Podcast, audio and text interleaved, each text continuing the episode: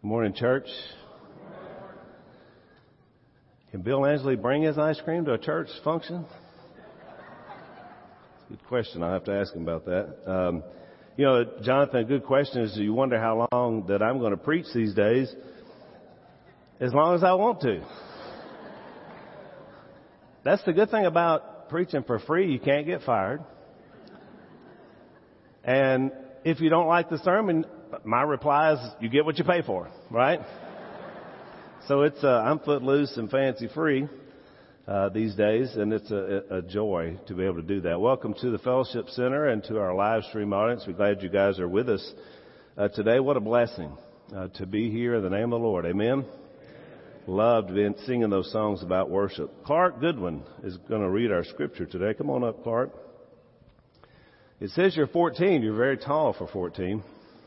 You're taller than me. And it also says you've been doing jujitsu for six years. Is that right? You think you could take me right now? there is no doubt he could take me. He would use my considerable girth against me. I know about this jujitsu. So what color are you like a, what are you, what color belt are you? Orange belt? Orange belt. It's pretty impressive, right? When you get up to purple, uh, I think you should put on like a gold jacket. Purple belt, gold jacket. I mean, just remember that. All right, you got it. All right, here you go. Brothers and sisters, my heart's desire and prayer to God for the Israelites is that they may be saved. For I can testify about them that they are zealous for God, but their zeal is not based on knowledge, since they did not know the righteousness of God and sought to establish their own. They did not submit to God's righteousness. Christ is the culmination of the law, so that there may be righteousness for everyone who believes. Thank you, Carl. Appreciate that, buddy.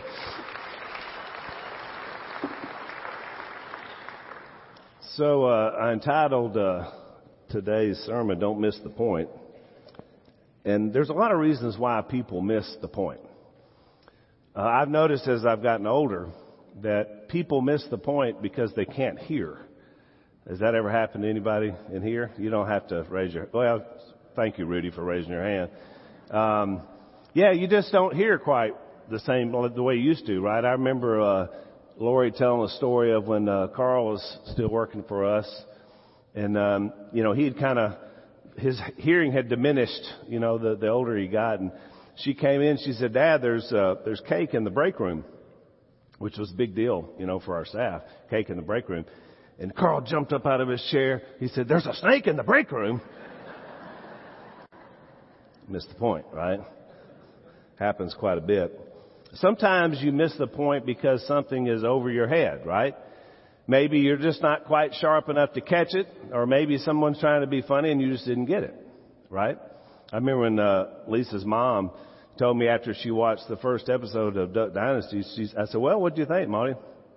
She said, "I don't get it." I said, "You don't get it?" She said, "No, I, I don't think it's funny." I was like, well, you can always watch something else. It's okay. Just because it's your family, it doesn't matter. So it's all right. Just didn't like it, right? Or maybe, maybe you're focused on the wrong thing. Because that's what we're going to talk about today. Sometimes when you're focused on something you shouldn't be focused on, then you miss the point of what God is trying to, to give you or trying to do in your life. I got a, a video I want you guys to watch. One of my favorite uh, preachers uh, with a funny story about missing the point. Guys, if you can roll up. When it's in other people, isn't it? I mean, it's just so easy to spot that, you know, understand. Oh, I was it was Teens Take America. It was about 25 years ago, and some of the guys who are here know Teens Take America was a large rally in the churches of Christ for, for teenagers. It used to take place in Oklahoma City.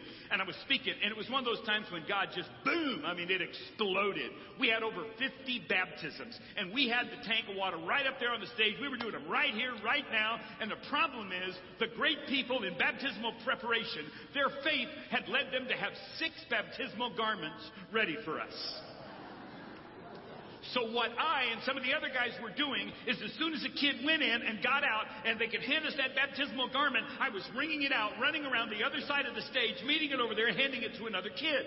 I mean, this was my, uh, you know, deep, important ministry as I'm running around after speaking. Well, about my fourth or fifth round, I got to a kid, gave him the garment, turned around, and a breathless man ran out of the stands down and said, he said, quick, I, I, I need to talk to you. And I, I said, what, what? He said, Number 37 didn't go all the way under.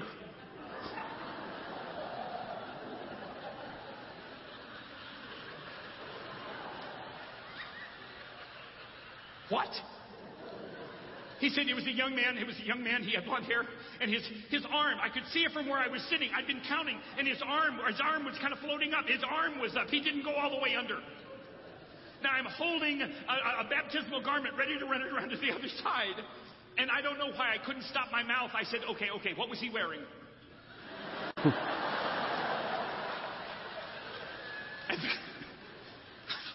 the guy just looked at the garment and then looked at me. And I said, you know, thank you for caring. And I turned and started to run, and he said, wait a minute, what are you going to do? And I turned, every now and then, God just gives you one. I turned around and I hollered, trust Jesus! And then I ran.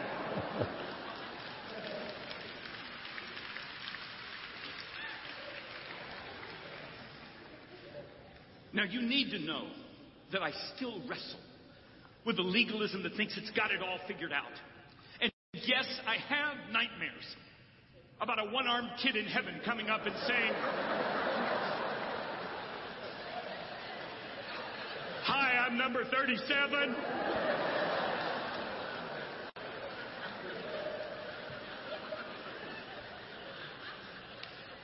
The truth of the matter is, that none of us are saved by what we do here, but by what God did through Christ on Calvary.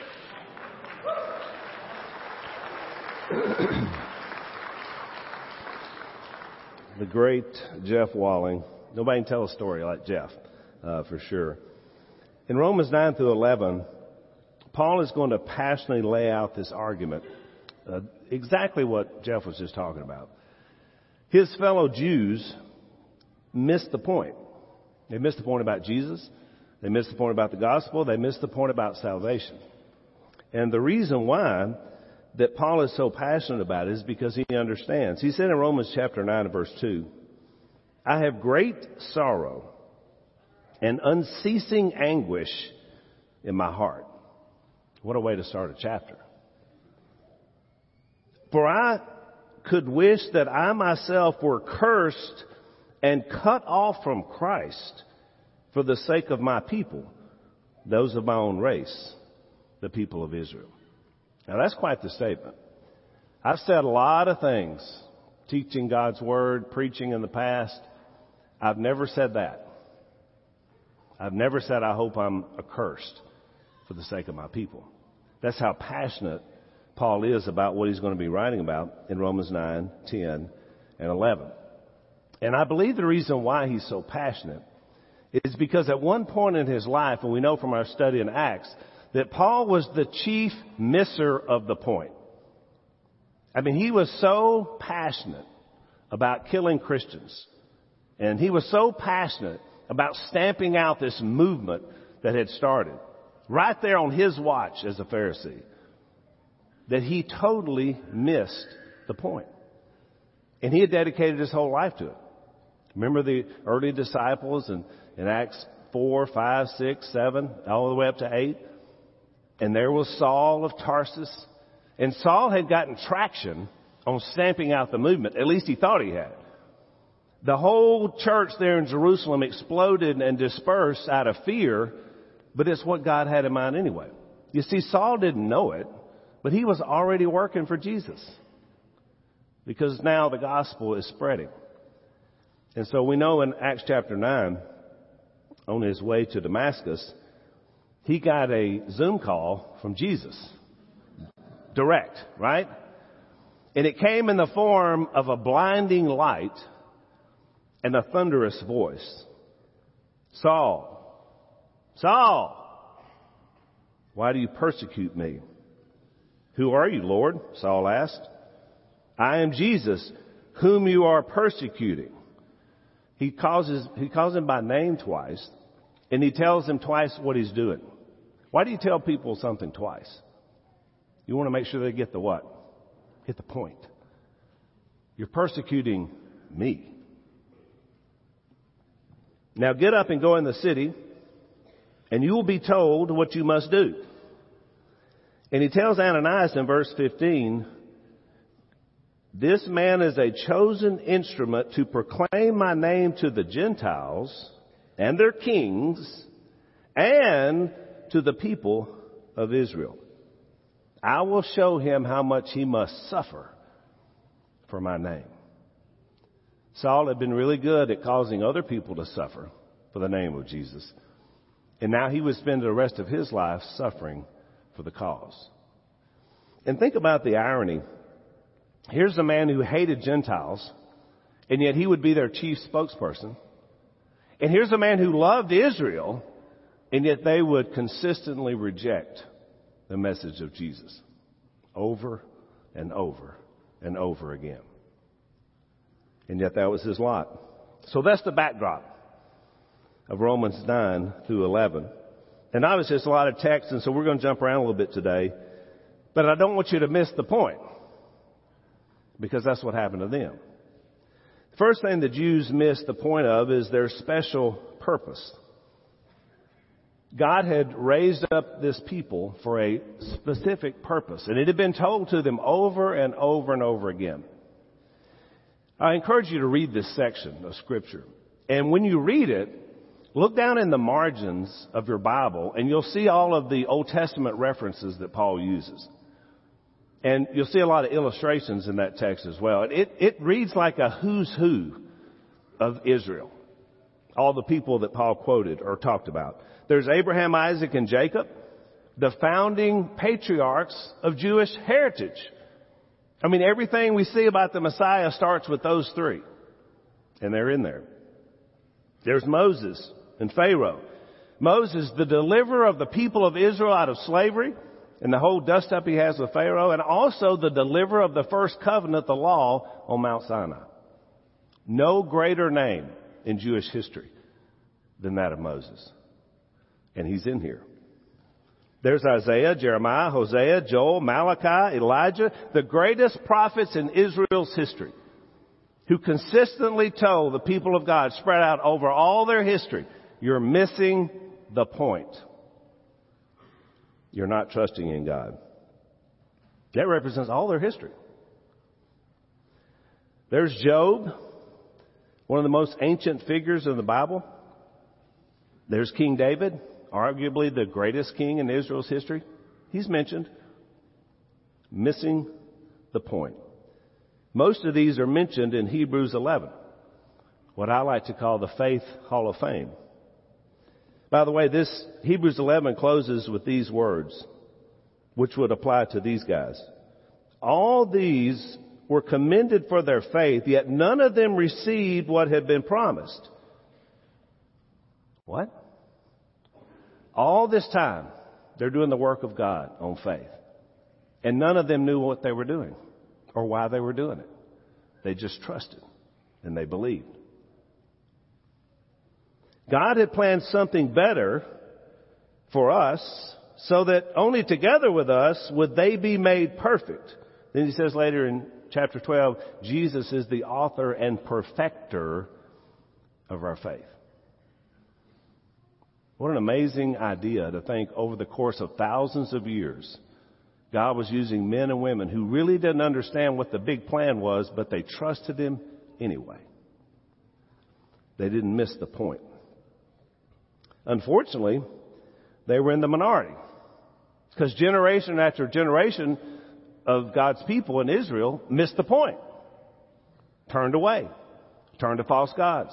Turned to anything. Turned to terribly immoral behavior. All in the name somehow of serving some God, but not the God who had brought them out. They missed the point. They missed the point of the purpose of the Jewish elect, which was what? To provide human heritage for the coming Savior of the entire world. That was their one and only specific purpose. You notice it was not just to save Israel, because they missed that point too, but to save all of mankind.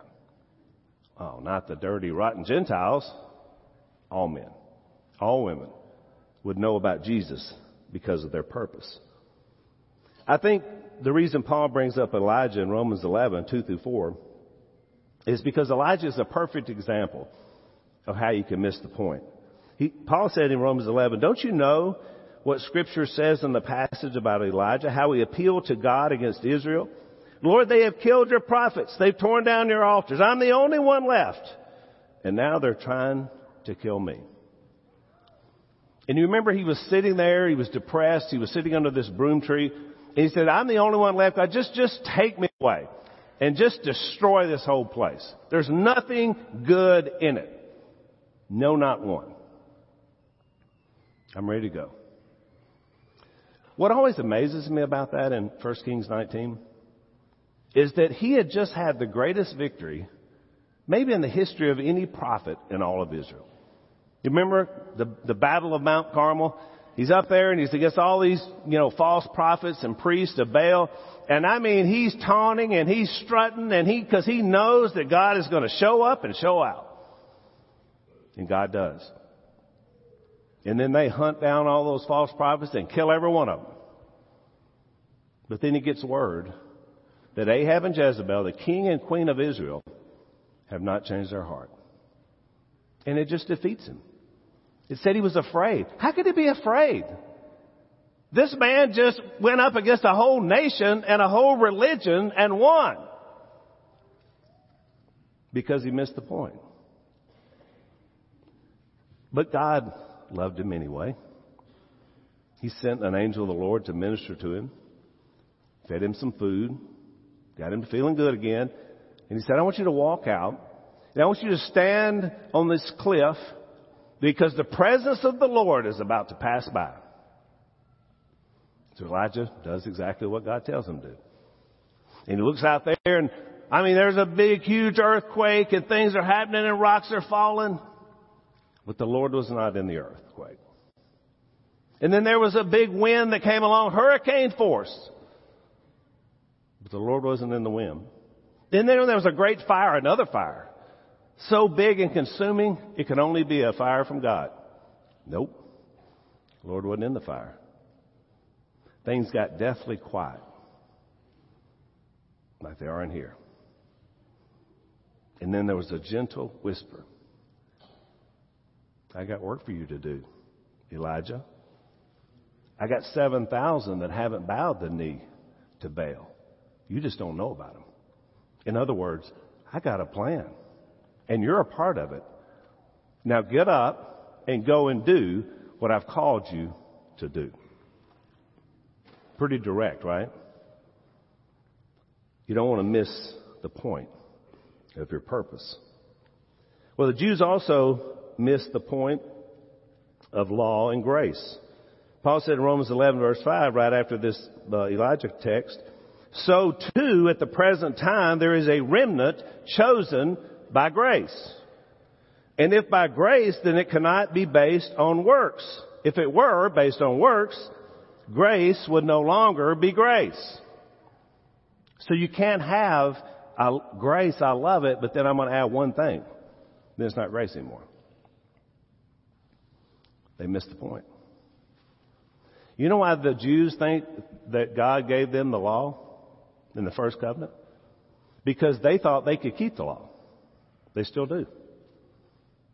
Nope. They can't. No one ever has, save for one. The one who came to save them. By the way, the one they missed. They missed him. Paul would say in Romans chapter 9 verse 30, what shall we then say? That the Gentiles who did not pursue righteousness have obtained it? A righteousness that is by faith, but the people of Israel who pursued the law as the way of righteousness have not attained their goal. Why not? Because they pursued it not by faith, but as if it were by works. Won't work. They stumbled over the stumbling stone. As it is written, see, I lay in Zion a stone that causes people to stumble and a rock that makes them fall. And the one who believes in him will never be put to shame. Never. See, he's unashamed of his following. Isn't that amazing? We believe that the church, the body of Christ, is built on a cornerstone. And we revere that cornerstone more than anything else. But that same stone is a stumbling block for anybody who doesn't believe. Missed the point. But you say, but Al, wait a minute. I mean, we do good works, right? I mean, good things happen. There's mission work and the church is doing good things and people's lives are being changed because of works. I mean, don't good things happen? Don't works happen? Yeah. Ephesians 2.10, we are God's handiwork created in Christ Jesus to do good works, which God prepared in advance for us to do. There's good works to be done, but they cannot save you. You cannot miss the point. You'll start believing your own press releases that you really are a big deal. But you're not. Because he said before that in verse 8 of Ephesians 2, it is by grace you have been saved through faith, and this is not from yourselves, it is the gift of God, not by works, so that no one can boast. No one. Not preachers, not elders, not anyone. We are saved by the grace of God. And law only shows us that. Just what Clark read. The, Christ is the culmination, the fulfillment of the law. Yeah, but, yeah, but can I just hold on to t- the top ten? You are saved by grace, not by works. It's very difficult for us to accept this because we want to show that we're better. But you're only better in Jesus Christ. And see, that's the point, the big point they miss. Not just their purpose, not just law and grace, but they miss Jesus. They missed him. He came during their era. And they missed him. They didn't believe him. And they ultimately were a part of the plot to kill him. That's how much they missed him. Paul would say this in Romans chapter 10 verse 9. If you declare with your mouth Jesus is Lord and believe in your heart that God raised him from the dead, you will be saved. Somebody answer that and tell them they need to be in church. For it is with your heart that you believe and are justified. It is with your mouth that you profess your faith and are saved. Does that sound simple? You can answer. Does that sound simple? Just because something is simple, though, doesn't mean it's easy. Because you, you know, those of you that had to make this proclamation and profession and submit your lives to Christ, you know that was an all-in decision. It shouldn't be easy, but it is simple. The simplicity of who Jesus is. He went on to say, as scripture says, anyone who believes in him will never be put to shame. That's twice he said that. And yet we wear shame like a blanket. And he says, why are you, why are you living so full of shame? I've taken that from you. Every rotten thing, every sin, it's on me. For there is no difference between Jew and Gentile. The same Lord is Lord of all and richly blesses all who call on Him. For everyone who calls on the name of the Lord will be saved. It's the only way to achieve, to achieve true unity is in Christ. Where skin color doesn't matter, where gender doesn't matter, all the things we see every single day of our waking life now that are being thrust into our culture to divide us. Jesus says, full unity in me. You don't have to look at people other than anything but a brother and a sister in Christ. That's what I bring to the table. Is it worth it? He goes on to say, how then can they call on the one they have not believed in? How can they believe in the one of whom they have not heard? How can they hear without someone preaching to them? How? And how can anyone preach unless they are sent? As it is written, how beautiful are the feet of those who bring good news. And by the way, that's not just preachers.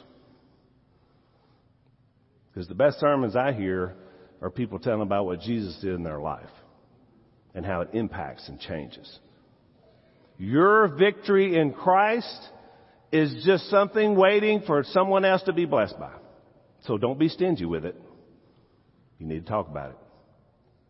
What has Jesus done for you? See, that's our ministry. And we're all involved in ministry. You don't have to get paid to do that. If you get paid, that's great. You're worthy of double honor, Paul would say. But you don't have to. Every single day of our existence, we have an opportunity to tell someone about what Jesus did in my life. It's a ministry. Here's the way he would put it in 2 Corinthians chapter 5. So from now on, we regard no one from a worldly point of view. Though once we regarded Christ in this way, we do so no longer. You know, he's just speaking truth out of his own life. Paul hated the idea of Jesus Christ as Saul until he met him. Therefore, if anyone is in Christ, the new creation has come. The old is gone, the new is here. All this is from God who reconciled us to himself through Christ and gave us the ministry of reconciliation. Well, you know, I'm no, I'm no minister, preacher. Oh, yes, you are. Sister, brother, we all are. We're ministers of reconciliation that God was reconciling the world to himself in Christ, not counting people's sins against them, and he has committed to us the message of reconciliation. We're all in this together, if we don't miss the point. We are therefore Christ's ambassadors, as though God were making his appeal through us. We implore you on Christ's behalf, be reconciled to God. God made him who had no sin to become sin for us so that we might become the righteousness of God. Wow. What a text if we don't miss the point. He said, well, that's interesting, Al. Thank you for the history lesson today. Thank you for all the things you brought out. Thank you for pointing this out and being here this morning. But what does that mean to me? What does that mean to me on July 11th, 2000? 21. Well, I'd say the big point is don't miss Jesus. That's a, that person is really trying to get through to whoever's got that phone. That's like five calls. Someone doesn't know how to turn the sound off. I'm betting that they're over 60. And Barbara Allison's in heaven, so I know it's not her. Don't miss Jesus. That's the point. Last week, my uh, six-year-old granddaughter, when we went back home, we were getting ready for lunch, and there were some people there that had not been here. And they said, who preached today, Sage? And she said, well, Pap and some other guy. Sorry, Mike. and they said, well, what did he preach about? And she, she said, well, he said he was raised by teenagers. I did say that. I guess Edmund's right. The illustration is more powerful than the point. I don't want you to miss the point of today. Someone asks you what I preached about. You say, he said, don't miss Jesus. You say, well, how, how would we do that? Well, we might become so engaged in a wonderful 12 step program or something that helps our life change that we would think the program is what saved us? Nope. Don't miss Jesus. He is the author and perfecter of your faith. I love things that help us be better, but not if we miss Jesus. Because you know what'll happen? You'll go right back into the same old thing because if Jesus isn't there and the Holy Spirit's not living in you, it won't be based just on steps. You'll fall and you'll fail without Jesus. Don't miss it. You could be in a church and talk about all the things that are going on and how nice the chairs are and how great it is and you can miss Jesus. Churches do it every day. How? It's impossible. Didn't he die for us? Aren't we committed to him? Yep. But Jonathan's right. Sometimes we get so comfortable in our surroundings that we forget about what was done for us. Don't miss Jesus. Well, we got a lot of good mission work going on, man. We're going to go here. We're going to go there. We got to raise some funds. We got to do this. We got to do that. Do it all. But don't miss Jesus while you're doing it. Or you'll base it on your own success. Oh man, we got to do something about the country. I mean, we, get, we got these people in the White House. We got this, that, and the other. All that's true. Be engaged. You're Americans. But don't miss Jesus. People that are depressed because their guy didn't win? Come on, man. Our guy is always the winner. No matter what happens. We're far beyond the politics of America. Jesus Christ is in control of our lives. We've given it all to Him. And if He decides to take this culture down, it's going to go down. But we're not going down. We're not going anywhere.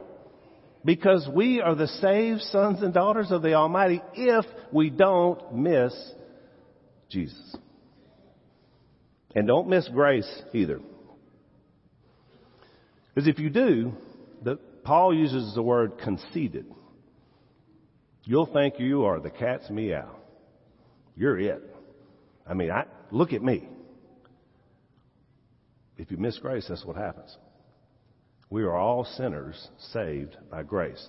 There is no one here, no one watching, no one a part of this family that's any greater than anybody else. God has saved us. And don't miss your purpose. You say, well, how? I'm not sure really what it is. Well, you're in good company. Because the entire Old Testament didn't know what theirs was either. But they trusted anyway. You may go through your whole life just being a servant of Christ and never quite sure what else He wanted you to do, and you're going to be in heaven, and somebody's going to come up to you that lived 400 years after, and they start telling about something you did that changed their life. If you trust that God is in control of your purpose. It doesn't have to be a neon sign. People ask me all the time when I go speak, say, well, you know, Pastor, how, how, did you, you know, your call, what did God do in your call? I said, I was dragged in kicking and screaming. I didn't want to preach. I didn't want to work for the church. I didn't want any part of it. But I went because I trusted in Christ. Because He knew more than me about my purpose. That's what God does if we don't miss Him. He'll let you know. So, I don't know where you're at today. I don't know what's going on in your own life or heart. You may have missed him. You may have missed him up until this moment. This past week, a young man was here. He came up. He was the last guy here after I met all our visitors and everybody was here and he said, I said, how's it going, buddy?